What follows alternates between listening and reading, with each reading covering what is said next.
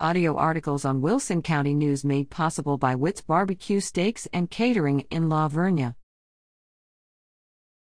Floresville Track Team Shine. The Floresville High School Tiger and Jaguar athletes participated in the district track meet on March 29th and 31st. The junior varsity Tigers took second overall. The varsity Tigers came in third. The Jaguar varsity and junior varsity teams both took second overall.